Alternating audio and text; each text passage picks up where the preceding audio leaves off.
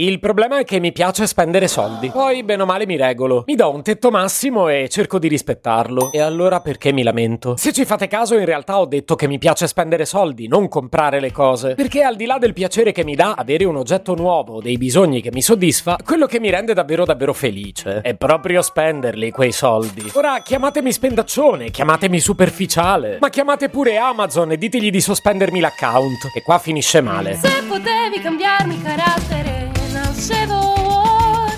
chiama Marcello Forcina, dice quello che pensa, pensa poco a quello che dice, ma quando c'è da parlare gli bastano 4 minuti e 37 e un Campari Spritz.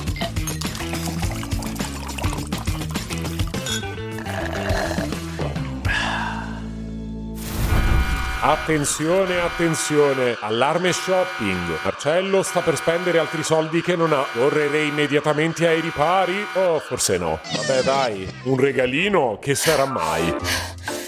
C'è da dire che un regalino che sarà mai è solo il primo di una lunghissima serie di alibi e attenuanti nei quali nel tempo mi sono altamente specializzato. Magari lo fate anche voi. Ma in merito a questo, confesso che mi trovo incastrato tra due discorsi che reputo altrettanto validi, pur essendo diametralmente opposti. Da una parte c'è la convinzione che stiamo spendendo troppi soldi per cose che non ci servono e bla bla bla, e che forse dovremmo essere più attenti e bla bla bla, e che un sacco di roba alla fine la buttiamo e bla bla bla. Dall'altro c'è la realtà che una volta che li ho spesi quei soldi, ritengo che sia sbagliato continuare a crocifiggermi. A investimento fatto non mi va di sciuparne il senso di benessere che ne ho ricavato. Per cui facciamo così. Oggi prenderò in rassegna, o forse dovrei dire prenderò in giro, tutti questi alibi. E nel farlo, invece di giustificarli, li sfruttiamo per una crescita personale. Oh, mm. Un fenomeno piuttosto divertente e altrettanto inquietante che potete trovare su TikTok si chiama Girl Math, ovvero matematica delle ragazze. E se questo hashtag non lo usassero in modo totalmente autoironico moltissime ragazze, io decisamente lo troverei sessista. Per tre motivi, tra l'altro. Primo è che diamo per scontato che le ragazze non siano brave in matematica. Il secondo è che abbiamo il pregiudizio che le ragazze spendano molti soldi in shopping. Voglio dire, mica tutte, mica solo loro. E infatti il terzo motivo è che siccome io non sono bravo in matematica e spendo un bel po' di soldi, allora mi sento escluso, perché applico le regole della matematica delle ragazze pur non essendolo. Alla faccia dell'inclusività. Di quali regole parlo? Vediamone qualcuna. Se una cosa costa meno di 5 euro, è praticamente gratis. Beh sì, in effetti. Ormai c'è poca roba che costa meno di 5 euro, però quando la trovo non ci penso più di tanto prima di spenderli. Un'altra è, se pago in contanti, siccome quei soldi li ho già prelevati, è come se non li stessi spendendo. Beh, insomma, no, è vero che se pago con la carta o col bancomat resta una traccia fisica di quella spesa, mentre se pago in contanti escono solo dal portafogli. E quindi... boh, non lo so. Invece se prenoto in anticipo il biglietto di un evento o un concerto, quando mesi dopo ci vado è come se ci andassi gratis.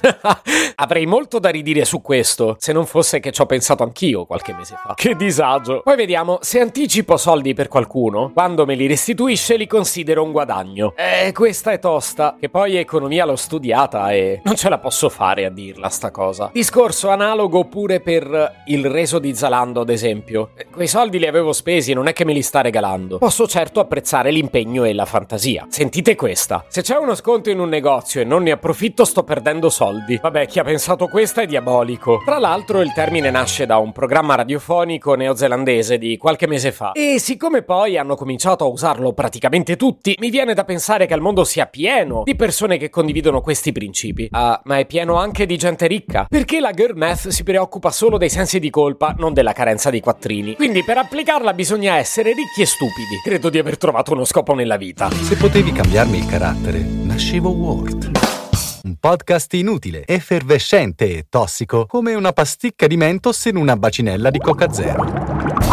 Questa serie è disponibile su tutte le principali piattaforme di podcast: Spotify, Apple Podcast, Google Podcast, Spreaker, Amazon Music e a breve anche sul citofono di casa tua. Stelline, recensioni e follow sono molto graditi.